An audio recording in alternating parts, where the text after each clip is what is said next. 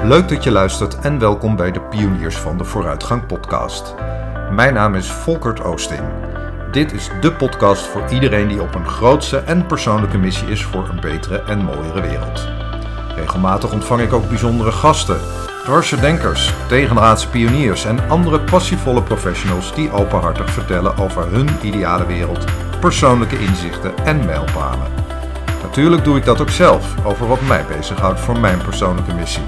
Namelijk dat Nederland weer het tolerantste en ruimdenkendste land van de wereld wordt. Leuk dat je luistert en welkom bij alweer een nieuwe aflevering van mijn podcast. Dit keer ontmoet ik Mark Josten. Hij is onderzoekjournalist, maakt tv-programma's, waaronder Medialogica bij Omroep Human. En is bovenal schrijver van thrillers. Ja, die combinatie vind ik zo bijzonder en fascinerend dat ik ontzettend blij ben dat hij er alles over wil vertellen in deze aflevering. Over hoe hij in zijn leven tussen feiten en fictie beweegt. Want ja, aan de ene kant als journalist en programmamaker zijn de feiten voor hem het belangrijkste om de werkelijkheid te doorgronden. Maar aan de andere kant, als schrijver van thrillers wil hij lezers juist amuseren en draait alles op de fictie. Hoe dat voor hem is, vertelt hij in deze aflevering, die we opnamen op de dag van 9-11. En dus hebben we het samen ook over hoe de wereld nu, een 19 jaar later, ervoor staat. De verharding van de samenleving en hoe we iets kunnen doen aan de kracht- en schuttingtaal die ook het nieuwe normaal lijkt te zijn geworden, of het nou op social media is of in de Tweede Kamer. Ik moet je zeggen, en heel eerlijk bekennen, ik erg me er kapot aan. Dus vroeg ik hem ook naar hoe hij aankijkt tegen de vrijheid van meningsuiting en de verantwoordelijkheden die daarbij horen. En we staan stil bij wat je zelf kunt doen om je blik te blijven verruimen in deze crisistijd. Wat we daarin zelf of collectief te leren en ontwikkelen hebben, zoals ruimhartigheid, elkaar iets gunnen en competitieloos en geduldig leven. Want, zo is onze conclusie, dat geeft improvisatiekracht en houdt je wendbaar. Ik ben heel benieuwd hoe jij daar tegenaan kijkt, wat je ideeën zijn of ja, naar je reactie. Ik vind het gewoon superleuk als je de, even een berichtje achterlaat in de comments of iets van je laat horen via een DM. Voor nu wens ik je veel plezier in deze nieuwe aflevering. Hier is Mark Josten. Mark, ehm, we nemen deze podcast op op 9-11, 11 september. Uh, nu 19 jaar later. Ja. De wereld is onherkenbaar veranderd. Ja. Uh, we zitten nu zelfs in een pandemie. Wij zitten nu ook anderhalve meter tegenover elkaar. Laatst hoorde ik je geloof ik op de radio zeggen dat je perspectief breden nu belangrijker is dan, dan ooit. Waar, waarom vind je dat zo belangrijk? Nou, dat heeft misschien alles te maken met dat 9-11 waar je het net over hebt. Ik denk dat, uh, dat soms heb je een soort oerknal waardoor alles breder en groter en uitzichtrijker wordt. Maar dan heb je ook het omgekeerde van. Een soort implosie waardoor alles enger, kleiner, kleiner enghartiger wordt. En ik vond eigenlijk 11 september een, voor mij een datum dat alles benauwder werd. Dat uh, mensen elkaar op een hele nare manier de maat gingen nemen. Dat, dat er een soort kleinburgerlijkheid, dat die zijn intrede deed, waar we nog steeds niet vanaf zijn. En dat werd alleen maar erger, net als een oerknal, maar dan omgekeerd. En ik vind nu, nu er weer een pandemie overheen is gekomen, natuurlijk wel weer een probleem van een hele andere aard, moet ook anders analyseren, maar dat je hoopt dat we nu een keer zo'n vreselijke aanleiding gebruiken om ja, dat weer echt als een creatieve explosie te zien, om naar buiten te treden, om breder te worden in je blik in plaats van beperkter. En hoe doe jij dat qua blikverruiming? Hoe hou jij jezelf scherp of hou je die ruime blik? Nou ja, dat is natuurlijk heel erg moeilijk om dat van jezelf te, te beoordelen. Want wat voor mij ruim is, hoeft het voor een ander niet te zijn. Mhm. En juist als je dat heel erg van jezelf gaat vinden, dan wordt het ook gauw gevaarlijk. Ja. Want dat betekent dat die ander die ruime blik niet heeft. Dus ik probeer heel erg te letten ook op ieders perspectief hierin. Maar ja, voor mezelf betekent het eigenlijk nog kritischer zijn op mezelf en nog beter proberen het geluid van een ander, waar ik het om, nou ja, om, soms om opinieredenen niet mee eens ben, maar soms ook om hele feitelijke redenen, om daar toch begrip voor op te brengen. Al is dat niet altijd even makkelijk. Ja, je noemt net opinie. Jij Ja. weet veel van opinie. Hè? Je hebt er zelfs een boek over Ja. geschreven, Weerwoord. Ja. Ehm, ja, als je nu kijkt naar die opinie. eh, tegenstellingen zijn al om. Ja. Hoe kijk jij daarnaar? Ja, wat, wat ik heel lastig vind is ehm, dat. Kijk, je hebt heel veel vormen van discussie, maar als je het even heel zwart-wit be- beschouwt, heb je t- een discussie over wat zijn de feiten, wat klopt hier, wat klopt niet, en over een aantal zaken kun je echt op feitelijk niveau spreken. Kijk, we zitten hier in Heemstede en wij hoeven denk ik niet met elkaar een lange feitelijke discussie aan te gaan dat in Heemstede minder fietsen staan dan in Amsterdam.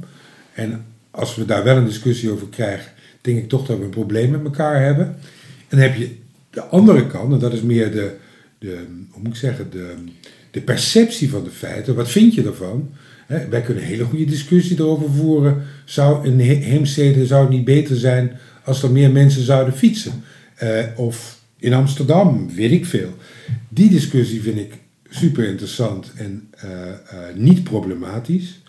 De eerste discussie vind ik wel problematisch. En ik maak steeds meer mee dat ik met mensen echt moet, ja, moeite moet doen om gewoon op feitelijk niveau een, een basis te vinden in je discussie.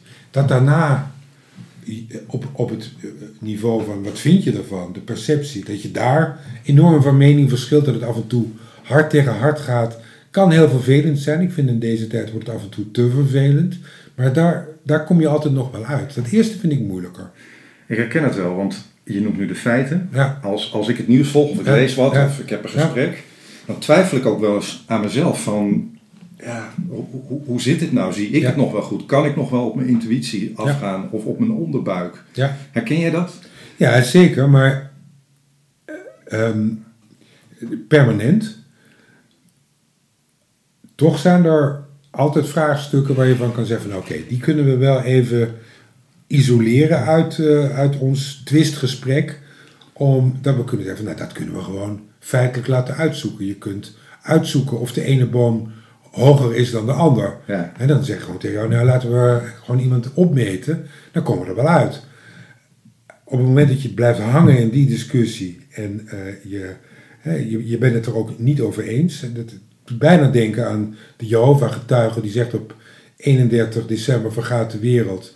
Hé, en het wordt 31 december de, eh, en die wereld is er nog steeds. En die ander gaat zeggen van ja, maar dat, dat komt om die en die reden dat het niet klopt Ja. dan, dat vind ik heel erg lastig, want dan, dan ga je echt in tegen nou ja, de, de werkelijkheid.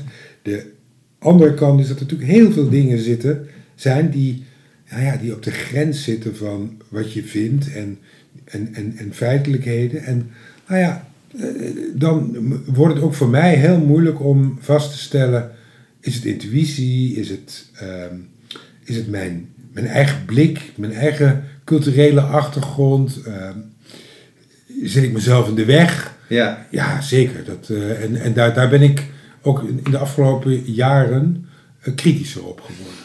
Waar ik dan heel nieuwsgierig naar ben, Mark, Ja. is dat je... ik- je hebt het over de feiten, hè? Uh, dus dat is ook iets fascinerends. Die Ja. feiten, dat hoor ik ook een beetje in, in wat je zegt. Ja, Tegelijkertijd, eh, jij hebt ook iets met fictie.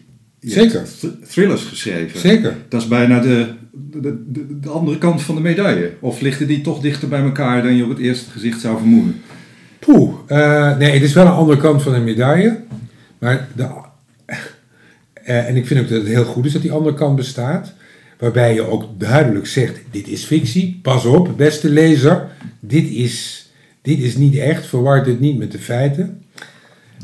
Er zit wel een gekke overeenkomst tussen de dingen die we feitelijk meemaken en de wereld van de fantasie, de fictie.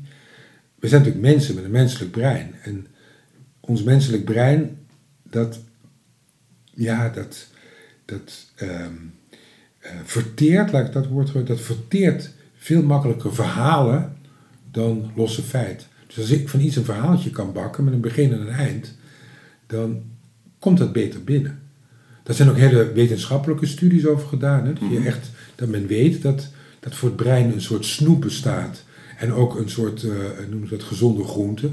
En dat ons brein, ja, het, dat heet dan het slangenbrein, het, het, het, het, het snelle brein. Dat, dat, Reptiele brein? het reptiel, dat, Ja. ja. dat dat heel snel wordt, eh, dat dat, als dat heel snel bevredigd wordt, ja, dat dat prettig is en dat we dat ook geneigd zijn als eerste te accepteren. En daar, daarvoor is het toch van belang dat je probeert nou ja, toch dingen in een verhaalvorm te vertellen.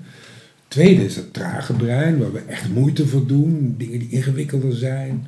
Eh, waarom je gezond moet eten in plaats van hamburgers, et cetera, et cetera. Dat, en dat zijn ook af en toe, als je dat met verhalen vergelijkt, de ingewikkelde verhalen, de, vergelijken met een wetenschappelijke studie, die gaan er toch vaak minder makkelijk in dan thrillers. Uh, die dingen die staan naast elkaar en je moet, denk ik, als je bij een grote groep acceptatie van de feiten wil krijgen, um, zul je je best moeten doen om ook die ingewikkelde verhalen, om die in een vorm te vertellen die voor het slangenbrein aanvaardbaar is. Maar dat is een, dat is een moeilijk en is bovendien glibberig terrein, want voor je het weet ga je te veel concessies doen en um, ga, je, ja, ga je verhalen maken die, ja, die gewoon niet meer kloppen. Nee. Ja. En um, dat zijn natuurlijk wel twee uitersten? Ja. Uh, uh, feiten en fictie. Ja. Wat, wat dreef jou, uh, schrijf je nog steeds eigenlijk? Ja, ja nou, ik, goed, dit, ik, ik ben op dit moment, ik kan er nog niet te ver over verklappen. Okay. Maar ik, ik ben op thrillergebied ben ik actief en op het gebied van gewoon de feitelijke verhalen ben ik natuurlijk als eindredacteur van allerlei documentaires, programma's bezig. Maar zitten in mijn hoofd ook nog wel wat plannen voor boeken. Ja. Non-fictieboeken. Ja, je begrijpt dat, dat me dan heel nieuwsgierig ja. maakt wat je dan in die twee uitersten drijft. Wat, wat wil jij met deze, wil je iets naar deze wereld toe brengen? Uh...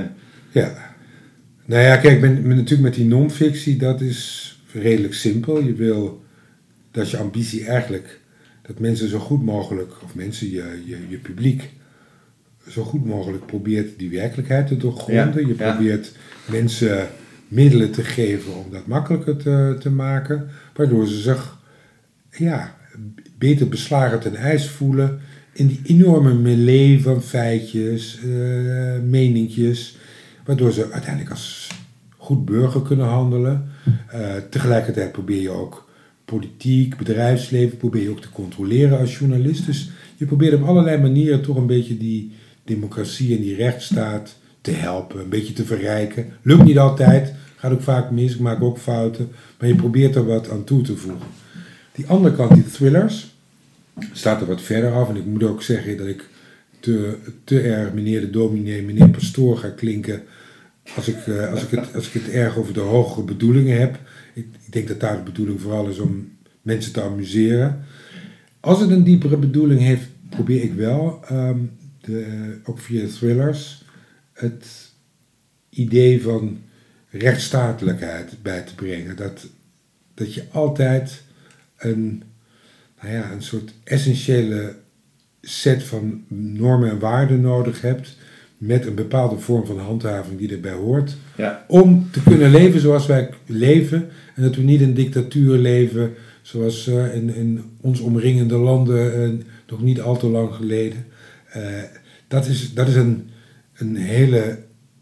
Ja. Staat er, staat er heel veel af, maar het is toch wel een diepere drijfveer die, er, die erbij zit. En welke fascinatie is dat dan voor die systemen? Ja, of in kijk, achter systemen zitten natuurlijk altijd mensen. En ja. wat, wat mij fascineert is hoe mensen op een bepaald moment een systeem kunnen omarmen. En ja, kijk, ik ga nu om met vrij veel mensen uit Duitsland. En dat gaat heel prettig. Ik kan me gewoon niet, bijna niet voorstellen wat hun opa's en hun overgrootvaders hebben gedaan. Um, omgekeerd, je hebt ook de idealistische kant. Mijn, uh, mijn vader van uh, 90 inmiddels, die, uh, die vertelde me dat hij als jonge jongen na de oorlog trok hij met zijn vriendjes, ze woonden in Maastricht, gingen ze naar Straatsburg om te demonstreren voor één Europa, omdat er dan nooit meer oorlog zou komen.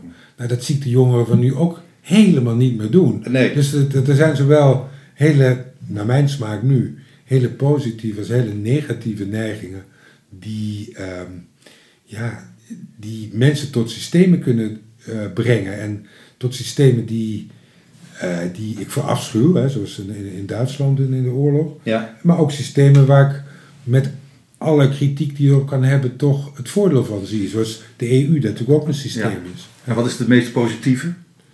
Het meest, po- het meest positief van van die systemen waar je het net zit? Nou, ik, ik denk als je, ehm, als je systemen hebt die niet te dwingend zijn, die juist mensen ruimte geven en alleen in extreme gevallen als het individu be- bedreigd wordt, die dan bij, bijna garanderen op ingrijpen. Zoals bijvoorbeeld een eerlijk strafrechtssysteem. Ja. Ja, als iemand jou wat aan wil doen, dat je daarover kan beklagen en dat, eh, dat er wordt ingegrepen. Dat, dat vind ik een, een, een systeem waar ik achter kan staan. Dus het is niet zo dat ik tegen systemen ben. Ik ben altijd voor eh, systemen die eenvoudig zijn, die, ehm, waar je echt aan ziet dat ze door mensen gemaakt zijn, man-made. En dat ze ook echt in, eh, ehm, in hun nou, uitvoering, dat je de, de menselijke, de human touch, de, wat is het Nederlandse woord daarvoor? De, de, de, de menselijke maat, de menselijke maat erin in terugziet. ja. Eh, en, ja, en, en dan denk ik toch, ja, een, een grondwet, een eh, Europees eh, mensenrechtenverdrag, dat zijn systemen waar ik, ehm, ja, waar ik in geloof. Toch lijkt het wel. ik ben zelf freelancer, noem het ondernemer. Ja, Ik heb ook, ook wel, als ik het heb over werk, in de, in de wereld van systemen gewerkt. ja. Ik ben eruit gestapt Mhm. met, nou ik weet niet hoeveel freelancers er op dit moment Ja. Nederland telt, maar het lijkt wel alsof heel veel mensen uit die systemen willen eh, eh, stappen. Dan heb ik het over de Ja. mensen die aan een, eh, Ja. een betere wereld willen werken, omdat het ze niet lukt in die systemen. Hoe, ik ben wel benieuwd of jij daar een verklaring voor ziet. Hoe, hoe, hoe, hoe kan dat nou? Want ik, vind, ik heb daar veel over nagedacht en ik vind die best nog wel lastig. Ja, hij is ook, de- deze is vooral lastig. Dat gaat ook over ZZP'ers. En, en dat is een hele brede groep eh, mensen. Ehm, en nu zeg ik iets wat ik... Ik heb zelf geen onderzoek gedaan, dus dit gaat meer over intuïtie dan over feiten. Maar mijn intuïtie zegt dat, dat er een groep is die dat uit vrije wil doet en dat ook ziet als een ultieme vorm van, nou ja, zelfverwerkelijking. Dat je zonder uh, vadertje staat en zonder die dingen, dat je, dat, dat je het ook kan. Maar de andere kant is ook um, dat er mensen zijn die tot die zelfstandigheid gedwongen worden en dat eigenlijk niet aankunnen. Ja. Beroemde verhaal van de postbodes die uh, uh, zelfstandig moesten worden. En eigenlijk die een leven lang de bescherming van dat systeem nodig hadden. Dat maakt dit verhaal van mij heel erg lastig. Idealiter moeten wetten en regels er zijn om de zwakkeren te beschermen. Uh, zolang zo'n regel over freelancers dat doet, ik zeg, ik, kan ik het uh, billiken dat dat systeem bestaat. Op het moment dat het mensen onderdrukt of vooral de, de zwakker op de arbeidsmarkt, dan ga ik het als een problematisch systeem zien. Ja. Is, dat een, is dat een groot probleem, vind je? Nou ja, het laatste? Uh, ook hier weer intuïtie. Ik heb die film gezien over postbodes in Engeland die gedwongen ZZP'er moesten worden. Dat vond ik echt schrijnend. Er zijn ook verhalen van mensen in distributiecentra die onder dit soort omstandigheden moeten werken. Die zijn dan ook vaak heel slecht. Ik weet niet hoeveel het er zijn, maar ook al, ook al is het 10%, vind ik dat 10% te veel. Misschien zou je, als we het over systemen hebben, maar nogmaals, ik zeg puur op intuïtie, zou je een systeem moeten bedenken waarin mensen die de kwaliteit en de mogelijkheid hebben om daar vrijwillig uit te stappen, dat je ze die geeft. En omgekeerd, dat je het werkgevers onmogelijk maakt mensen gedwongen in die positie te drukken. Vooral mensen die dat niet, uh, die dat niet aankunnen. Ja, dat snap ik, dat ja. snap ik. Ja, ja, ja. Um, iets heel anders, Mark. Ja. Um, want dit is natuurlijk een... Uh, pro, ja, wij proberen dit even aan de keukentafel te bespreken. De ja. hele wereld van systemen. Dat laat zich niet vangen in nee. een gesprek van 20 minuten. Um, iets, iets, iets heel anders. Uh, jij bent onderzoeksjournalist van huis uit. Ja. Uh, je hebt iets met media. We hadden het net al even over jouw boek Weerwoord. Mm -hmm. uh, en ik dacht ook bij de voorbereiding uh, van ons gesprek, dacht ik in één keer van, als je het hebt over weerwoord hè, Mhm. en, en, de vrijheid van meningsuiting uh, op dit moment. Het lijkt wel alsof of alles maar gezegd uh, moet en mag worden. Ik kan mezelf Het is even vanuit mijn onderbij Mhm. kapot ergeren, bijvoorbeeld aan de toon, niet alleen op social media of wat dan ook, maar ook in de Kamer. Ja. Tot het met het kabinet aan toe, die, nou ik noem nog net niet het woord schuttingtaal, maar krachttaal gebruikt. Mhm. Ehm, het lijkt wel alsof de samenleving daardoor ook nog sneller verhardt. Ja. Of zit ik daarnaast? Nee, ik, denk- ik, ik ben het volslagen met je eens. Ik vind dat ook een enorm probleem. Ik heb daarbij ook de indruk, en ook dat is meer intuïtie dan dat ik het feitelijk kan onderbouwen, dat je een heel breed midden hebt aan mensen die zo denken zoals jij en ik, die helemaal niet van dit soort eh, termen houden, daar niet van gediend zijn. Maar dat, dat er een schreeuwende minderheid is, en vooral aan de uiterste van het spectrum, uiterst rechts en dan ook zelfs aan de kant van emancipatoren bewegingen die best sympathieke doelen nastreven, maar daar wordt te harde taal gebezigd, die zorgt voor confrontatie en die er ook voor zorgt dat mensen verder uit elkaar komen te staan in plaats van dat ze dichter bij elkaar komen te staan, waardoor oplossingen voor problemen steeds ingewikkelder worden. Kijk maar naar dat, wat mij betreft, hele schijnende verhaal wat deze dagen speelt nu we dit opnemen, van de vluchtelingen in Moira. Ehm, ja, Nederland neemt uiteindelijk 100 mensen op. Daar vind ik wat van. Mijn perceptie is, ik vind dat veel te weinig. Ik vind dat heel inhumaan. En hoe komt dat? Omdat twee groepen verschrikkelijk ver uit elkaar staan. En dan gaat het om de, de groep die tegen iedere opvang van vluchtelingen is. En een groep die eh, vindt dat eh 100 veel te weinig. Daar hoor ik ook bij hoor. Maar je moet uiteindelijk moet je bijna respect hebben voor een kabinet dat in ieder geval het presteert dat, dat er nog mensen worden opgenomen. Het feit dat dat zo moeizaam gaat en dat, dat er niet veel ruimhartiger wordt gezegd van nou laten we er een paar duizend opnemen, dat heeft volgens mij ook te maken met die, ja, die hysterische taal die op dit moment normaal gevonden wordt. En ik vind die heel onnormaal, abnormaal. Dus als ik je goed begrijp, als dan zo'n belangenspel, want dat vind ik zo afschuwelijk ook Ja. eigenlijk die hele discussie Ja. over de vluchtelingen. Eh, als, je, als je naar dat belangenspel kijkt, Ja, dan permitteert iedereen zich, dit is natuurlijk te generaliserend, dat weet ik, maar dan permitteert iedereen zich om ehm, ja, meteen die taal te gebruiken. Ehm, heb, je het dan, heb, je, maar heb je het dan over Den Haag of heb je het ook breder in de samenleving? breder in de samenleving. Ja. Dat hoor je ook op straat en dat, ehm, dat hoor je in de, in, de, in de praatprogramma's. Sociale media zijn er het allerhardst in. Nee, dat, dit is endemisch. Dit is echt, dit is heel erg. Als ik, eh, als ik even terug naar het 9-11. Als 9-11 een, ehm, eh, een explosie van iets is geweest, is het ook een explosie van heel veel vuil. En dat heeft zich vooral verspreid via de sociale media. Ja, ja, ja. Toch denk ik dat van ja, la- laat ik het bij mezelf Ja, houden. nee. Ik probeer verantwoordelijkheid te nemen Ja, door mijn woorden, zeker als ik op sociale media, ik zit ook op Twitter, Ja. eh, niet al te vaak gelukkig, ja. zorgvuldig mijn woorden te kiezen en vooral ook positieve dingen te delen, waar een, een positieve energie, eh, niet voor niks heet mijn podcast Pioniers van de Vooruitgang, een positieve energie op zit. Ik probeer daar mijn verantwoordelijkheid in te nemen en ik ben wel eens verbaasd waarom we, eh, we als samenleving dat toch best wel lastig schijnen te vinden om die verantwoordelijkheid te pakken. Want dat staat eigenlijk, of gaat ook met vrijheid van meningsuiting. Helemaal waar. Het, ik denk, de verklaring daarvan zit volgens mij erin dat die, de 80% die het eigenlijk met jou eens is, dat, daar, dat die bang is om de confrontatie aan te gaan met die 20% op de uiterste flanken, die de hele tijd het hoogste woord voert. Dat debat wordt uit de weg gegaan en daar worden nou ja, soms compromissen mee gesloten, maar soms gebeurt er helemaal niks. Het slaat de boel dood. En ja, dat, dat vind ik erg. En daar kun je een paar dingen tegenover stellen. Wat jij dan, vind ik, heel mooi doet. Je stelt, zet er iets positiefs tegenover. Ik vanuit mijn media-achtergrond, ik probeer in ieder geval het licht hierop te schijnen. Dat mensen dit gaan inzien, dat dit proces aan de gang is en dat er echt een noodzaak is om dit te keren.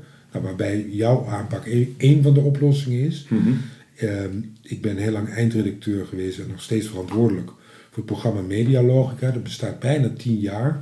En dat is al heel lang alles rondom nepnieuws, rondom die hysterische mening aan het volgen. En probeert te ontleden hoe die woorden, hoe die beelden zich loszingen van de werkelijkheid. Hoe die eigenlijk een redelijk, af en toe best saaie, normale werkelijkheid heel erg overdreven weer, weergeven, waardoor oplossingen voor relatief eenvoudige problemen opeens heel ver weg lijken.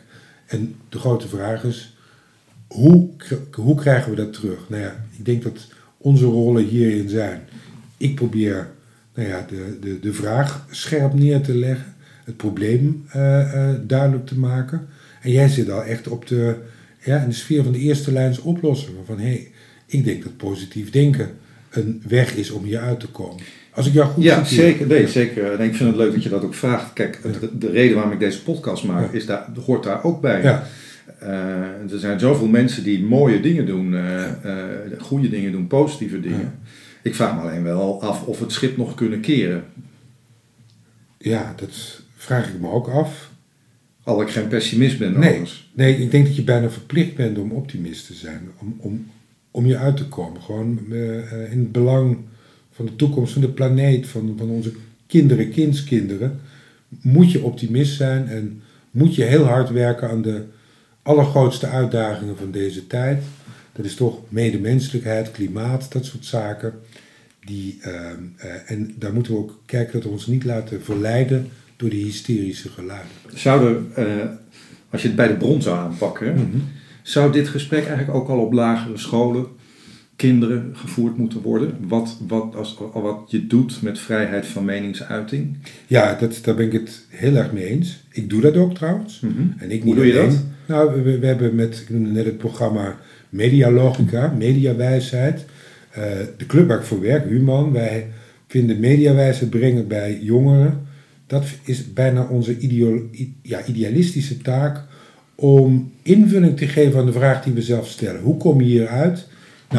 Stap 1 is toch kinderen al duidelijk te maken. Woorden doen ertoe, beelden doen ertoe. Leer te ontleden, leer, leer in te zien dat verkeerd woordgebruik, verkeerd inzetten van beelden, dat dat nou ja, heel gevaarlijk is. En dat je daar mensen mee wegzet, dat je uh, problemen veroorzaakt die, uh, die uiteindelijk onoplosbaar worden. En dat deze tijd juist om een hele goede dialoog vraagt. Om precies te zijn met woorden, precies te zijn met beelden. Dus dat, dat doen we. En we doen dat nog op kleine schaal. Maar we gaan wel naar vrij veel scholen al in Nederland. Lagere scholen, middelbare scholen. We, we geven ook cursussen op het Instituut voor Beeld en Geluid in Hilversum. We, we organiseren samen masterclasses. En dat is al allemaal een druppel op de gloeiende plaat. Maar ergens moet je beginnen. Dus echt, ja. ja. En wat valt je dan op? Um, Als je die kinderen ziet reageren, of de ouders of familie.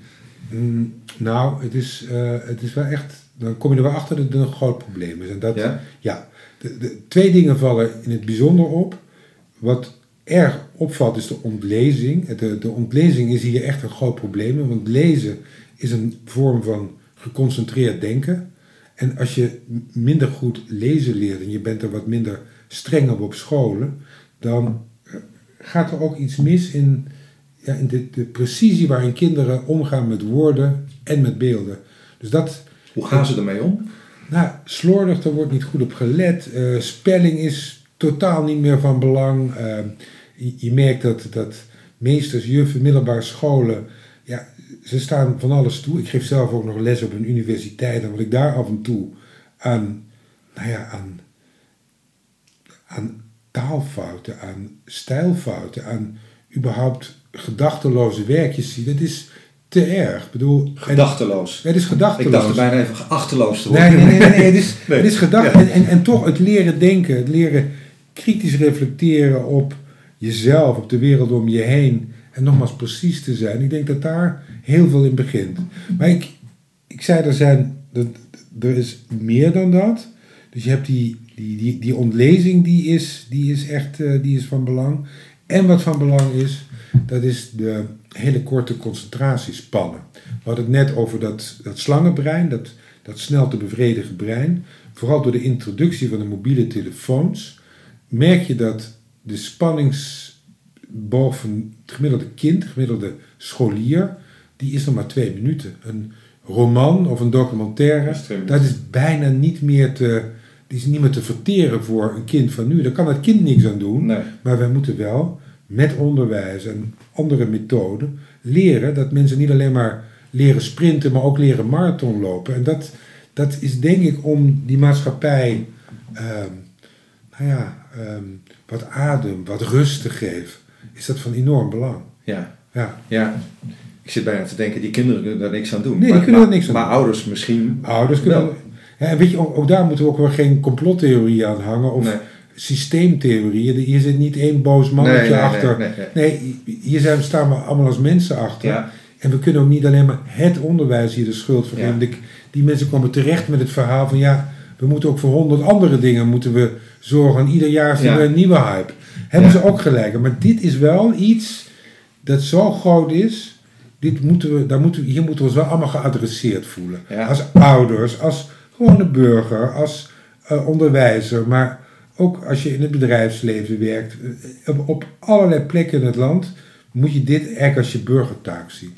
Ja, dus de vraag die we onszelf net stelden van, hè, kun je nou verantwoordelijkheid nemen in die context van vrijheid van meningsuiten? Ja. Als die ergens ligt, dan ligt die hier. Ja, dan Ja. ligt hij hier. Ja, En, en hij begint klein. Het is, eh, mensen denken meteen dat het alleen maar gaat om iemand die midden op straat agressieve dingen roept en die tot de orde te roepen. Hoort er ook wel toe, maar dat is, dat is eigenlijk pas het, het, het, het, het verre uiteinde van een probleem dat veel eerder begint.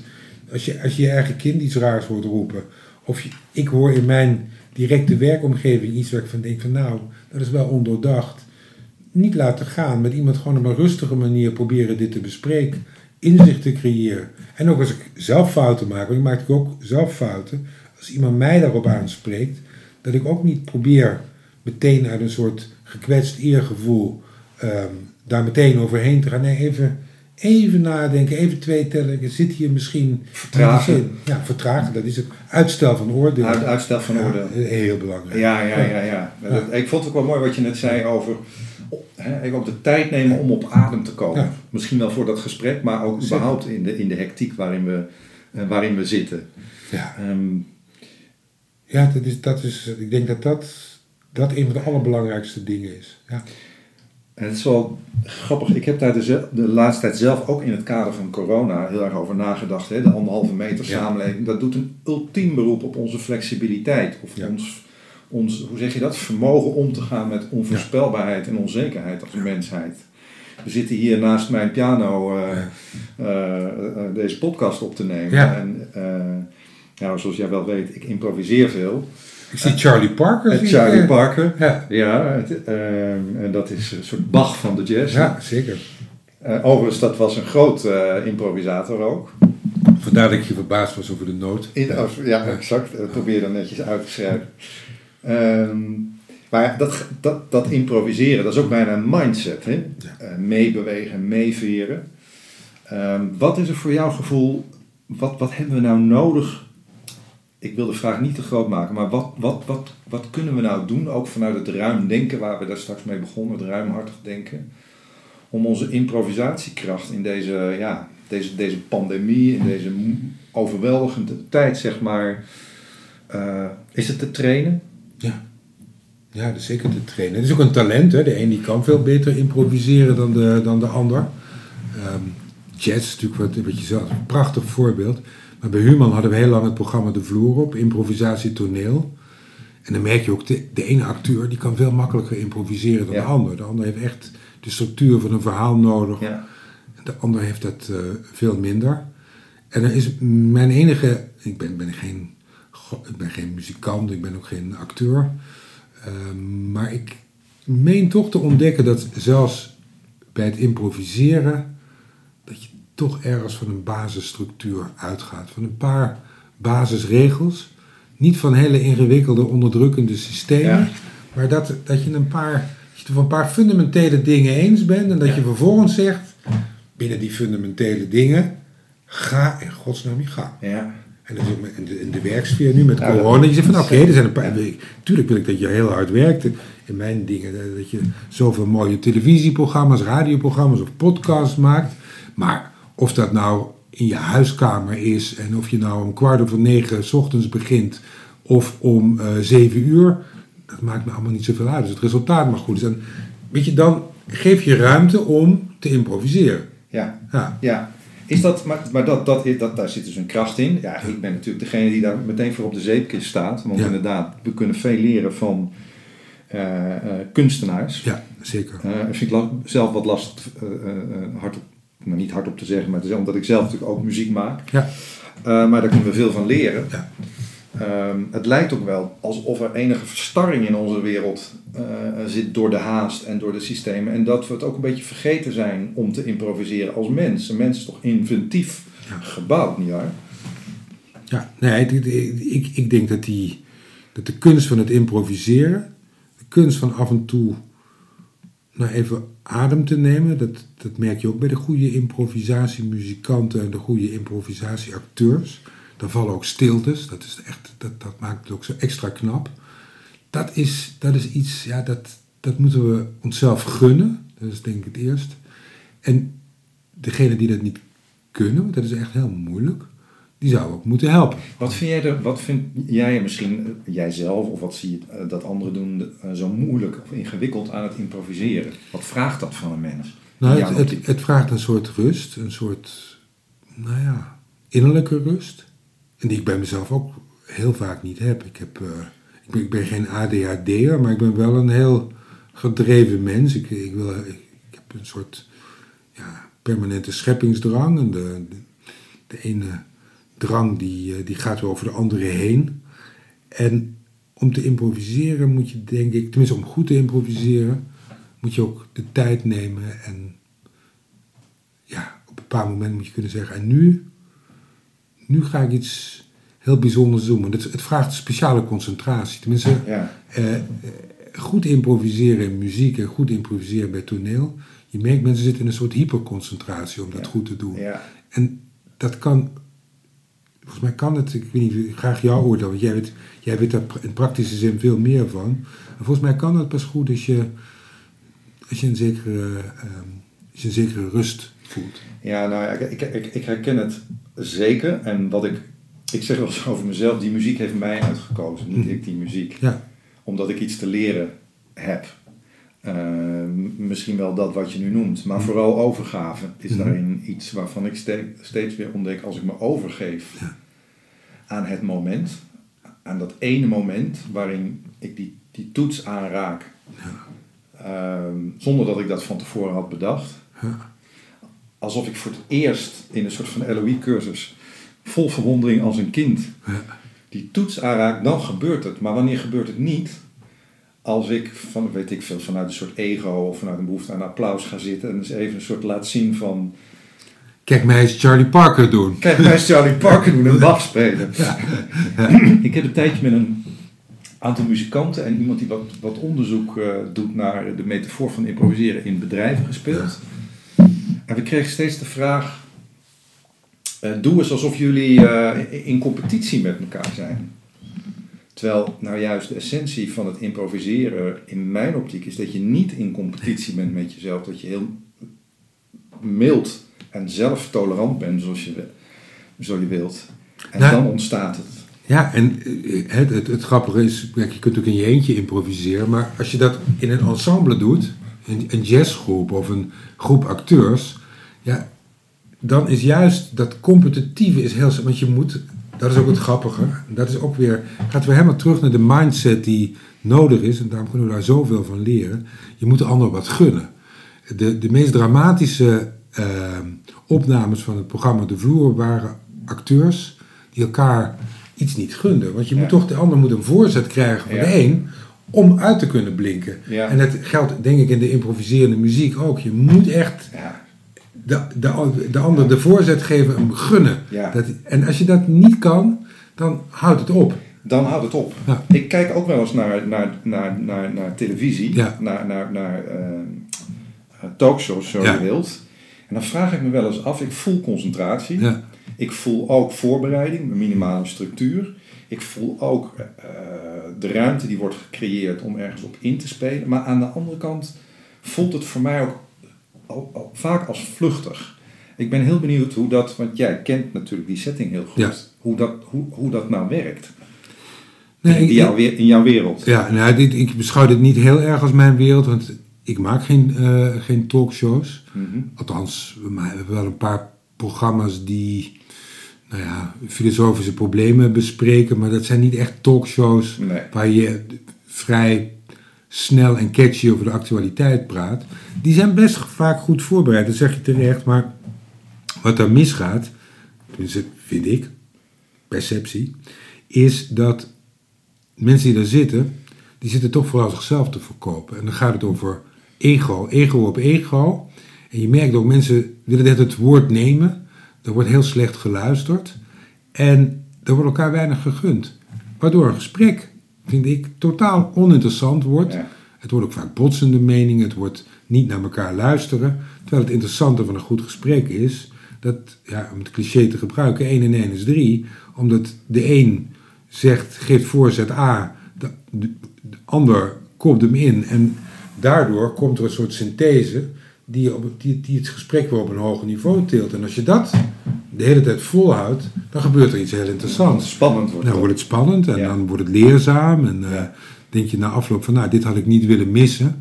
Terwijl, ja, ik vind de meeste talkshows zijn voor mij als een zak chips. Ehm, er zit wel iets verslavends in, maar als je de zak op hebt, voel je je eigenlijk misselijk.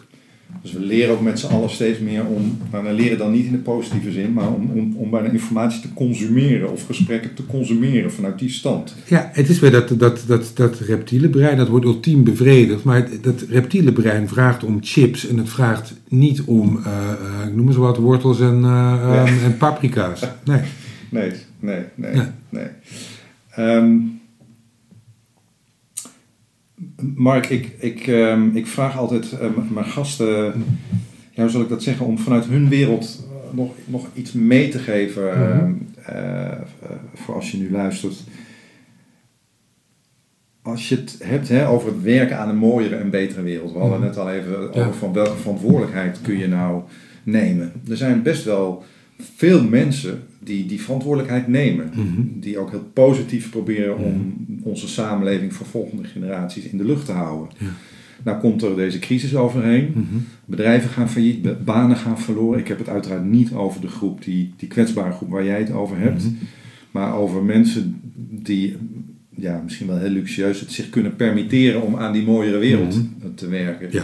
Maar ook die hebben natuurlijk wel te maken met tegenslag, Zeker. onbegrip. Ja. Ik heb een heel klein onderzoekje gedaan eh, een paar jaar geleden naar mensen die in organisaties werkten, die het Ja. anders wilden doen. Ja. En ik ging op zoek naar van waar, waar, waar lopen jullie nou tegenaan? En dan, en dan, dan was ook wel eens een beetje de, de, de, de, het, het gevoel van hen. We, we, we voelen ons onbegrepen. Mhm. Eh, we worden een beetje als een buitenbeentje, als een misfit Mhm. eh, bejegend. Maar wel vaak heel gedreven. Dus die Mhm. stapten dan uit dat systeem. Ja. Ehm, ik vind het heel belangrijk om, en dat doe ik bij mezelf, maar dat doe ik bij, ook met deze podcast, om de- juist deze groep een hart onder de riem te steken. Ook in deze tijd, in deze crisistijd waarin het zo lastig is. Ja. Wat zou jij tegen deze mensen willen eh, eh, zeggen die nu luisteren? Ja, het is ook heel moeilijk om daar iets, iets heel precies over te, te zeggen. Wat ik, wat ik zou aanbevelen is, zoek elkaar op en eh, probeer samen een, eh, een, een, een huis te vinden waar je thuis voelt. Ik werk zelf dus voor een werkgever die juist heel idealistisch is en zelf een dak wil zijn voor dit soort mensen. Ehm, dat helpt enorm. Eh, en ik, ik ga er toch nog één ander voorbeeld bij geven. Kijk, wij zijn een ehm, kleine seculiere omroep met ehm, de ambitie om de samenleving beter te maken. De centrale vragen bij ons zijn: hoe word ik een beter mens? Hoe worden we een betere samenleving? Hoe, worden we, hoe krijgen we een betere planeet? En dat allemaal binnen een niet-religieus karakter. We willen dat gewoon, we geloven in de mensen zelf, de kracht van mensen. En dan kom je af en toe groepen tegen die elkaar vinden. En juist elkaar vinden omdat ze het samen moeilijk hebben. En een hele interessante groep is eh, de, de groep nieuwe Nederlanders, vaak van niet-westerse origine, maar ook zonder geloof. Die hebben het dubbel moeilijk. Waarom hebben ze het dubbel moeilijk? Aan de ene kant zijn zij vaak anders dan andere landgenoten, juist hun land ontvlucht omdat de religie te verstikkend werd. Die mensen komen ze wel weer in Nederland tegen, die wel ja, heel religieus zijn. En om het even heel plat te zeggen, in ongenuanceerde taal, door die groep worden ze over het algemeen uitgekotst. tegelijkertijd voelt die 30% nieuwe Nederlanders zich ook in Nederland niet helemaal geaccepteerd. Nog net niet uitgekotst, maar ook niet heel erg geaccepteerd. Ja. Die, die groep voelt zich dus bij mijn kleine idealistische clubje erg thuis. En daar zitten vrij veel van onze leden onder. En dat is ontzettend leuk en dankbaar om daarmee te werken en om daarmee samen te werken. En ik kan me voorstellen dat als je. Ik kan me zo voorstellen dat die, die, die, die groep idealistische eh, werknemers die toch vastlopen op Ja, grotere ja. bedrijven, dat die ook gemeenschappelijk Ja, iets hebben van wij, wij moeten eigenlijk een inspirerend dak boven ons hoofd, waardoor we elkaar ja, sneller kunnen vinden, waardoor we ook sneller onze mooie initiatieven kunnen delen. Ja. En ze ook kunnen optillen. En om voor de laatste keer het cliché te gebruiken, dat wij ook iets vinden wat bij ons 1 en 1 3 maakt. ja. Dat, dat zou ik eh, mee willen geven. En Dat ja, is ook een uitnodiging, hoor ik je bijna zeggen, aan die groep. voorzien iets moois. Voorzien, Voorzien iets eh, moois, ja. word, word, word een club, word een, eh, v- v- voorzien een platform als een discussiecentrum zoals, zoals, zoals de Bali of eh, de Nieuwe Liefde. Of eh, treed, eh, treed tot, tot, tot, tot mijn gezelschap van Human toe of begin zelf een omroep. Ja. Maar doe iets, doe iets samen, doe het niet alleen. Want als je het alleen doet, ja, heel veel respect, maar A, je komt minder ver. En B, je voelt die warmte die je zo verdient, die krijg je niet. Er zit toch heel veel in de sociale verbanden. Mensen zijn sociale dieren. Ja. En als je een idealisme hebt, wil je het ook delen. Ja, ja. Ja. Ja. Slotvraag. Ja. Ehm, We hebben het nu over de vooruitgang. Ja. Ehm, we hebben net gezegd van het is best wel een eh, ingewikkelde tijd. Ja. Wat zie jij, wat misschien in je, in je, je privéleven of in je Mhm. werk of waar dan ook, ehm, wat zie jij in de wereld om je heen gebeuren wat jou eh, extreem veel hoop geeft? Nou, dat is, er zijn zeker hoopvolle ontwikkelingen. Ehm, wat mij bijvoorbeeld opvalt is dat er steeds bewuster wordt gegeten door jonge mensen en dat ook supermarkten steeds meer goede voeding aanbieden. Dat eh, de, wij wonen hier in hetzelfde dorp. Dat de supermarkt die eerst alleen maar eh, carbonades en dat soort dingen zijn eerste schappen toonde. Nou, dan moet je nu echt eh, gaan zoeken. Wil je, wil je dat soort producten nog, nog vinden? Ja. Het is vooral heel veel groentes, heel Ja. veel gezonde broden. Eh, nou ja, dat vind ik een, een hele mooie ontwikkeling. Toch bij grote groepen de, de aandacht voor het klimaat. Ja, een andere manier van, van, leven vinden. Het ontstaan ook van steeds meer idealistische bewegingen. En zolang ze zich ook met, met, ja, met in, in nette bewoordingen uiten, eh, ook heel sympathiek. Dus daar, daar, er gebeurt genoeg wat mij ook positief stemt. Dit is alleen nog niet, het is nog zeker niet de volle 100%. Nee, nee. Mark, dankjewel voor dit eh, mooie gesprek. Nee, jij bedankt. Graag gedaan. Ja. Ja, en ik ben natuurlijk super benieuwd wat je van deze aflevering vond. De tips, de dingen die we hebben besproken, of misschien zijn er wel dingen waarvan je zegt: hey, kun je daar de volgende keer eens aandacht aan besteden? Nou, natuurlijk eh, stuur me in dat geval een DM. Dat kan op Instagram, waar ik dagelijks ben te vinden, @volkertoasting. Op LinkedIn, maar ook op Facebook.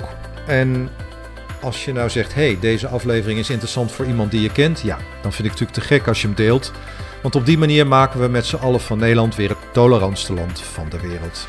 En mocht je meer over mij willen weten, kijk dan even op www.volkertoasting.nl. Voor nu wens ik je een fijne dag en tot de volgende aflevering van de Volkert Oosting podcast.